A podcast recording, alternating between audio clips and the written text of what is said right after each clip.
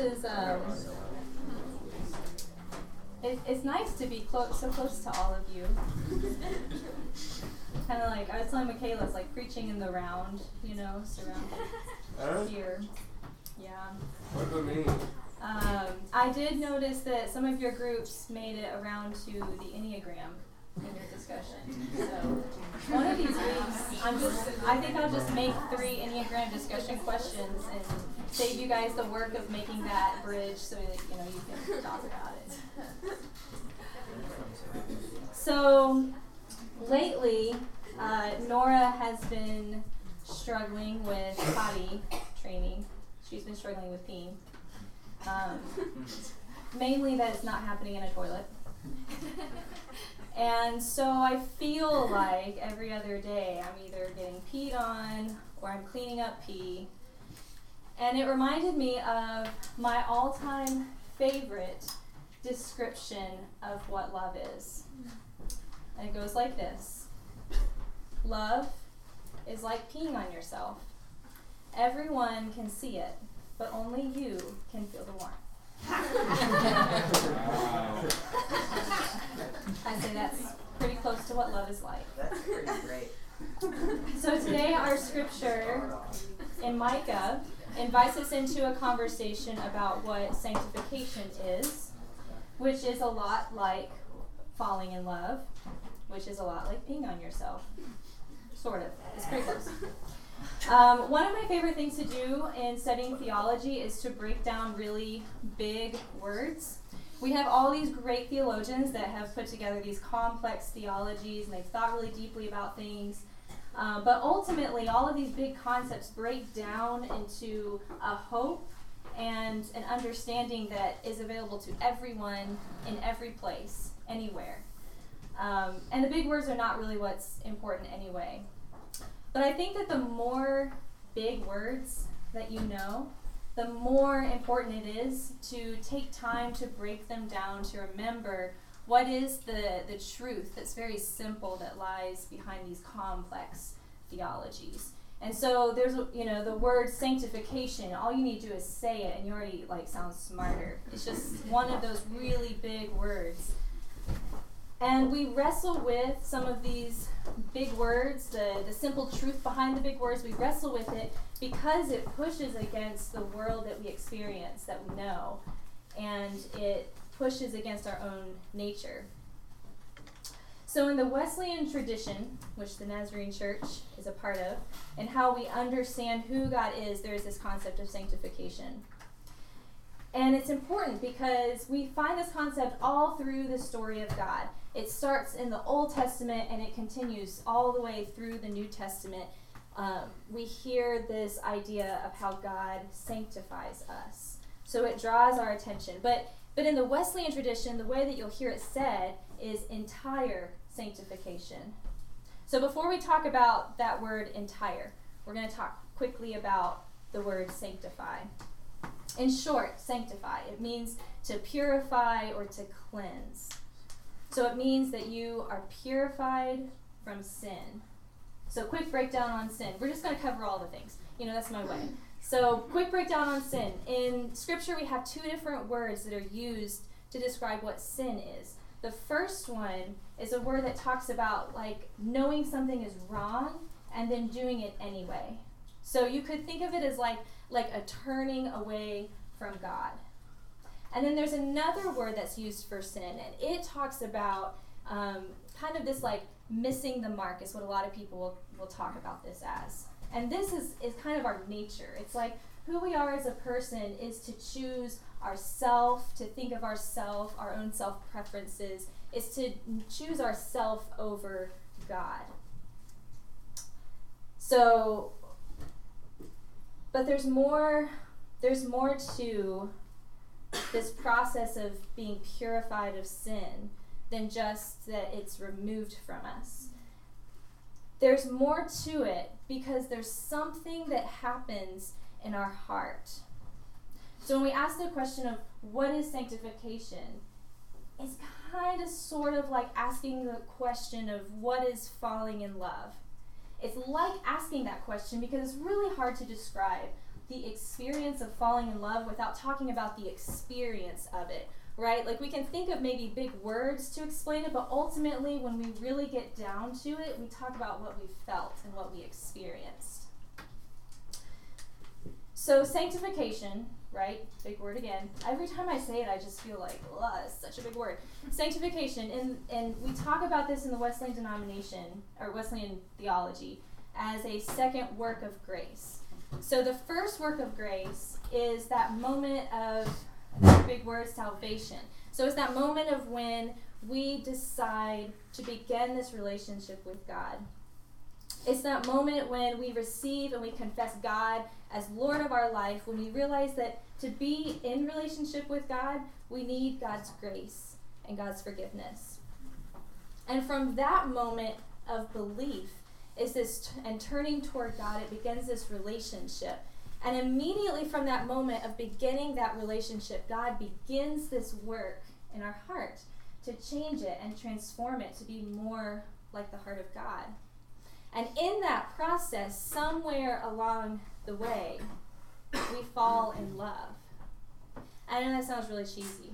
So, another way to say it is that there is this real and total shift that happens and takes place in our heart where we can say that we love God more than we love ourselves. Our whole heart becomes entirely given to God. And that's something that's really hard to do initially when we first decide that, that we believe in God, that we will follow God, that God is Lord of our life. It's hard to do that because we don't even realize how divided our heart is. In the story of um, when Kevin and I met and fell in love, there was this moment where we decided, right, to begin a relationship together. And then sometime after that, there was a moment when I fell in love with Kevin. And it wasn't like I fell in love with the idea of him, you know, like writing our initials in notebooks and getting butterflies in my stomach whenever he was around, you know. But it was a love that happened when a real shift took place in my heart. Where suddenly I loved him with a love that coincided with commitment and it required this reorientation of my whole life. I didn't make important decisions anymore without considering Kevin. And it wasn't because I felt like I had to, it wasn't because I was expected to. It was because I no longer could imagine a life where Kevin was not so important to me that I needed to consider him before making some kind of decision. It was like one of those um, where you go, I'll go, and where you stay, I'll stay kind of loves that you read about in the book of Ruth.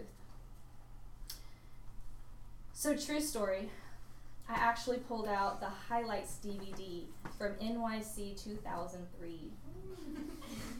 Not New York City, that would be the Nazarene Youth Conference of 2003. New York City may have been more exciting.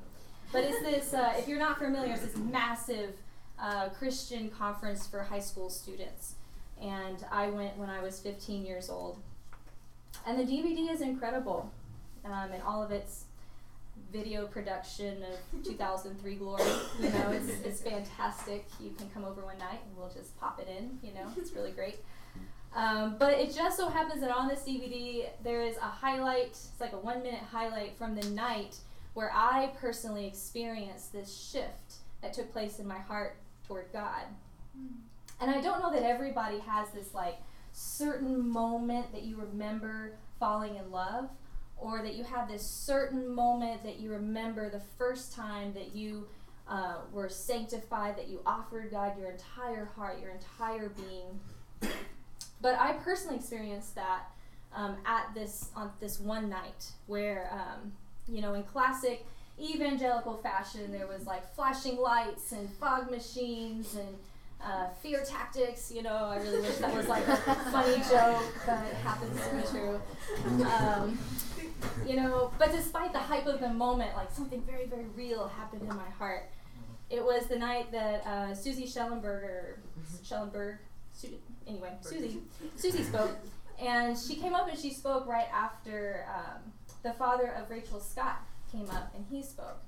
And if you're not familiar with who Rachel Scott was, she was one of the students that died in the Columbine shooting. Um, the gunman came into her school, asked her if she was a Christian, and she said yes.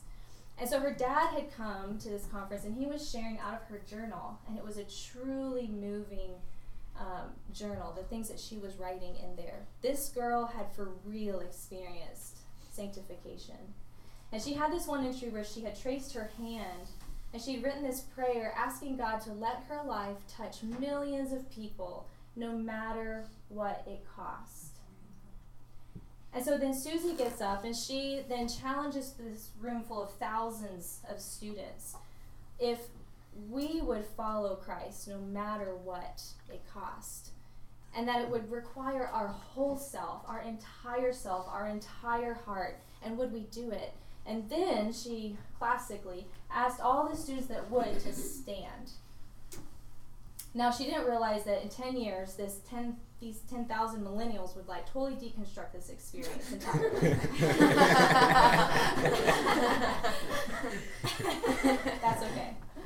Um, I will say this though. There is something that's really, really important about asking yourself that question. Asking yourself, whose is your life? And you actually get to decide that. And many people choose that they want to like maintain control of their life, even people who believe in God.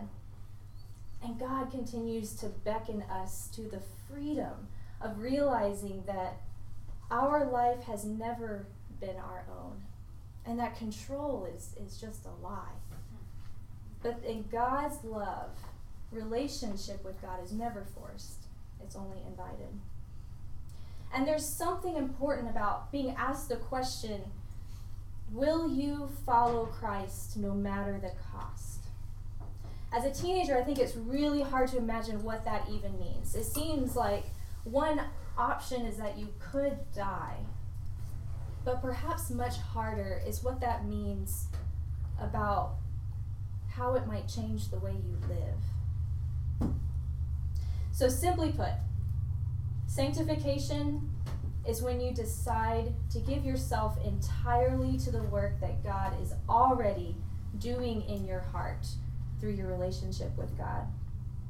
And this decision is one that comes from a love that God grows to be greater than your love for anything or for anyone else. Now, I remember I heard people say that, and I always kind of wrestled and had trouble with it because how am I supposed to really love God more than I love my grandma or like my children? You know, like that's that's a really hard thing to understand. Why would God ask me to love God more than I love my child? And Kyra actually asked me this this week. She uh, she came up to me, like she does, and she said, "Mama, who do you love more, me or Jovi?" and Jovi is her friend. And I felt like Jesus, you know, being asked this incredibly impossible question but do you ever get in one of those moments where you're asked one of these impossible questions and you're like, uh, but then something just comes out of you and you don't know where it came from and you're like, oh, that was really good. so I had this moment. It's probably the Holy Spirit, I don't know. But I had this moment. And I said to her, I said, it's not about loving one person more than another. It's that I love both of you with the same kind of love. Mm-hmm. You see, my love for them is possible because of my love for God. It flows from that love. So, on my very first district minister's uh, interview a couple years ago, I had to fill this application. On the application, it says, Are you entirely sanctified? Right? Have you fully given your entire life over to God? Has the process been completed? That's how I read it. I read entirely as complete like total, like, are you sanctified? Check. 2003 took care of it, right? Not what it means, but that's how I read it. So I put a big ol' X over the no box, which they did not really like. But I, I know there's too many people in my life that would come forward and they would say, no, she is not done yet. I can tell you for sure. Namely, my children. and there's this incredible theologian named Mildred Wynkoop. She just had a sidewalk named after her at Trevecca. That's a thing now. And she wrote this book back in 1972 that I actually just was starting to read this week. It's amazing. I totally recommend it. Lots of big words. Um, so it's very, very It took me like an hour to read a page, but but like once you work through it, it's really really good. Um, this is a this is what she said. This is not a quote. This is my own breaking it down simplistically. But this is kind of what she said. Entire sanctification is about the entire self. It's your heart, your mind, your body. It's your relationships, your comforts, your preferences, your decisions. Every part of who you are given into the hands of a loving God that gently shapes you to be more like God's self, so that you may bring God's hope and healing and love into the darkest corners.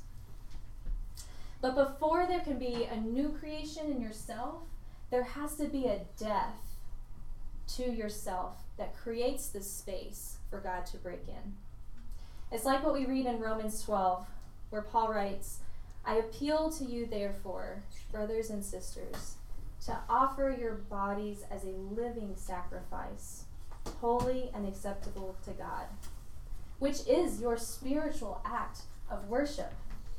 Do not be conformed to this world, but be transformed by renewing of your minds, so that you may discern what is the will of God, the good and acceptable and perfect will. So, now that we have preheated the oven, let's get to our main scripture for the sermon. I love doing that. I just I like the idea of like freaking people out, like, oh, we're three fourths of the way through, but we're just now starting. Just kidding. no worries. We didn't start in Genesis this time, okay? Like, you, know, you gotta give me that. so we have this text that we're to read in Micah, and Micah is a minor prophet. Um, prophets are less of a fortune teller and they're more of a reminder. Hmm. When people forget what God has done, or when people forget who they are, that's when a prophet comes in and reminds them of truth. And so, in this text, to break it down, it's a conversation we read earlier, but Micah is talking to the Israelites about what God's saying to them. And then they ask some questions, and then Micah responds. So let's let's stand, shall we? Is that okay for the reading of God's word? Is that all right? And you can follow in your handout if, if you would like to.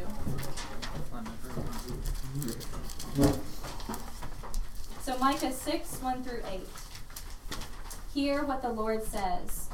Rise, plead your case before the mountain, and let the hills hear your voice.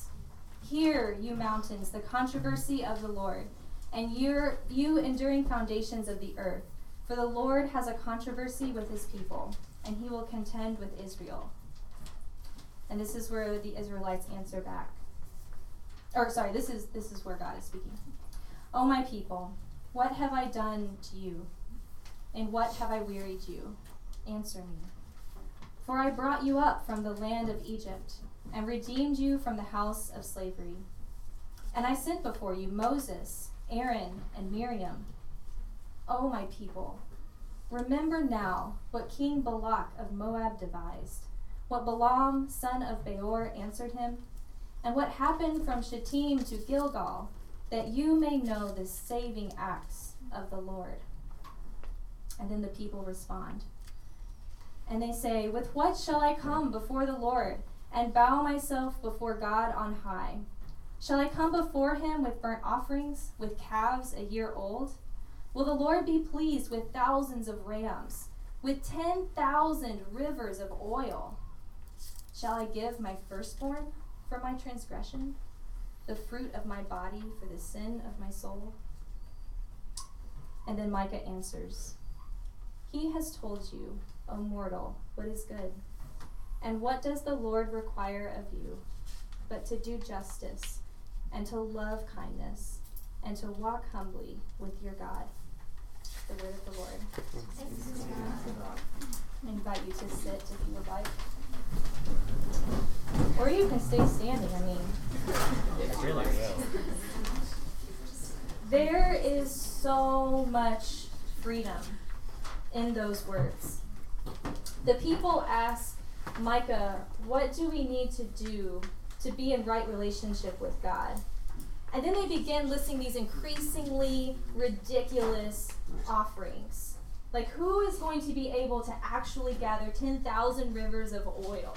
They're just increasingly more and more ridiculous. Basically, they're throwing up their hands and they're saying, We could never, ever do enough. And the freedom and hope comes in that they are right. They could never do enough. And what does God require of them? He requires them, their whole self, their whole heart. The words do and love and walk, they may sound like a to do list that God is creating for his people, but don't miss it because that's not at all what this conversation is about. What this conversation is about is not what they can do, but whose they are. It's about their heart. So we're going to wrap up with a story and a song. Not at the same time. Some of you remember Ponderous, perhaps, maybe not. Maybe many of you don't know about Ponderous. But Ponderous was one of my very great ideas. It was going to be a company that would create weighted blankets out of organic, fair trade material and recycled plastic pellets. And if you don't know what weighted blankets are, in short, they're this therapeutic tool. They're blankets that are filled with plastic pellets that makes them heavy. And so if you lay down, you lay it on yourself, then it can help with things like anxiety or um, trouble sleeping, things like that. A lot of physical therapists use them. Um, they're great. They're really great, and they're they're a tool that brings healing in people's lives. So the idea of Ponderous was that these tools could be created to bring healing without hurting anyone else. So I made a Facebook page and an Instagram feed, and I designed a website and I bought a domain. Um, I purchased materials and even some parts for my sewing machine. I hired someone to design this logo. I ordered boxes from an eco friendly company to print this logo on them. I consulted with a social media marketing coordinator. Um, I developed a mission statement and core values. I made little cards to go in the boxes with the blankets um, that would describe where all the different materials were sourced from. I did all these things. But do you know what I did not do? Sew a blanket. Not one. I had the box, but it was empty.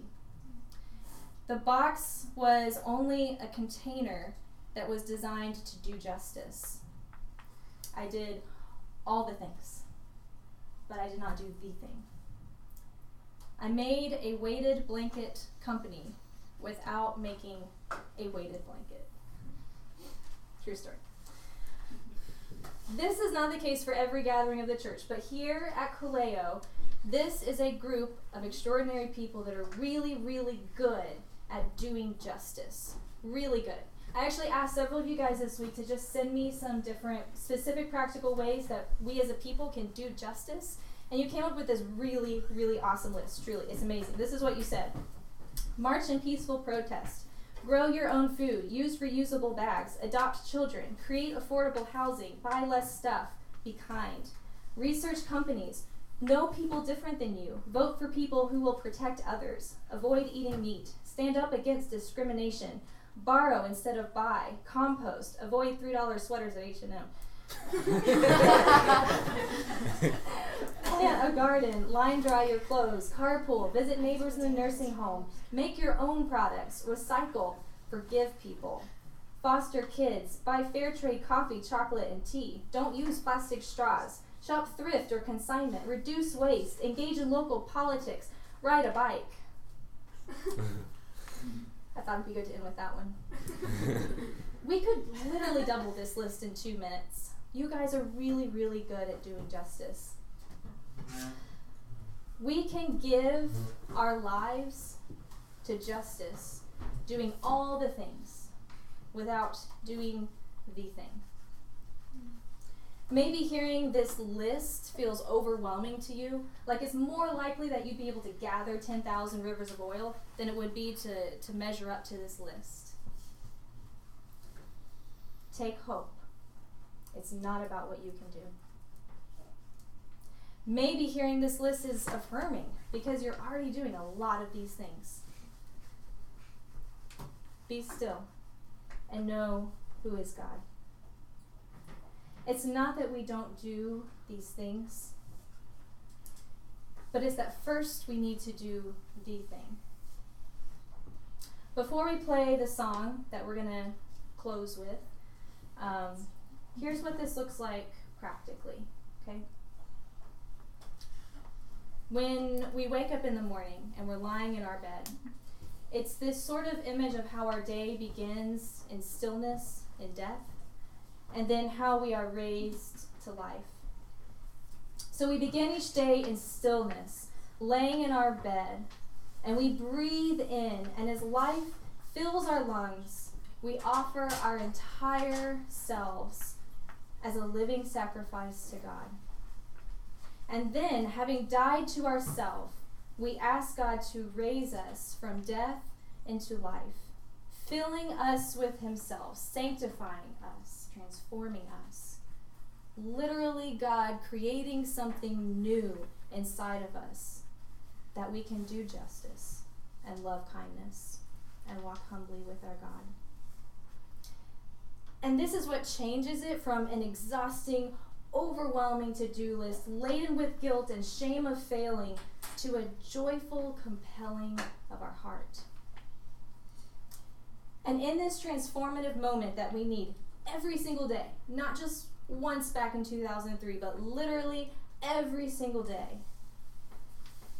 it changes it to where it's no longer about us, but it's about God living through us. I often hear people say when someone has died that they love, and that person loved God, that they grieve, they're broken, they are so sad, but they grieve differently because they grieve with hope.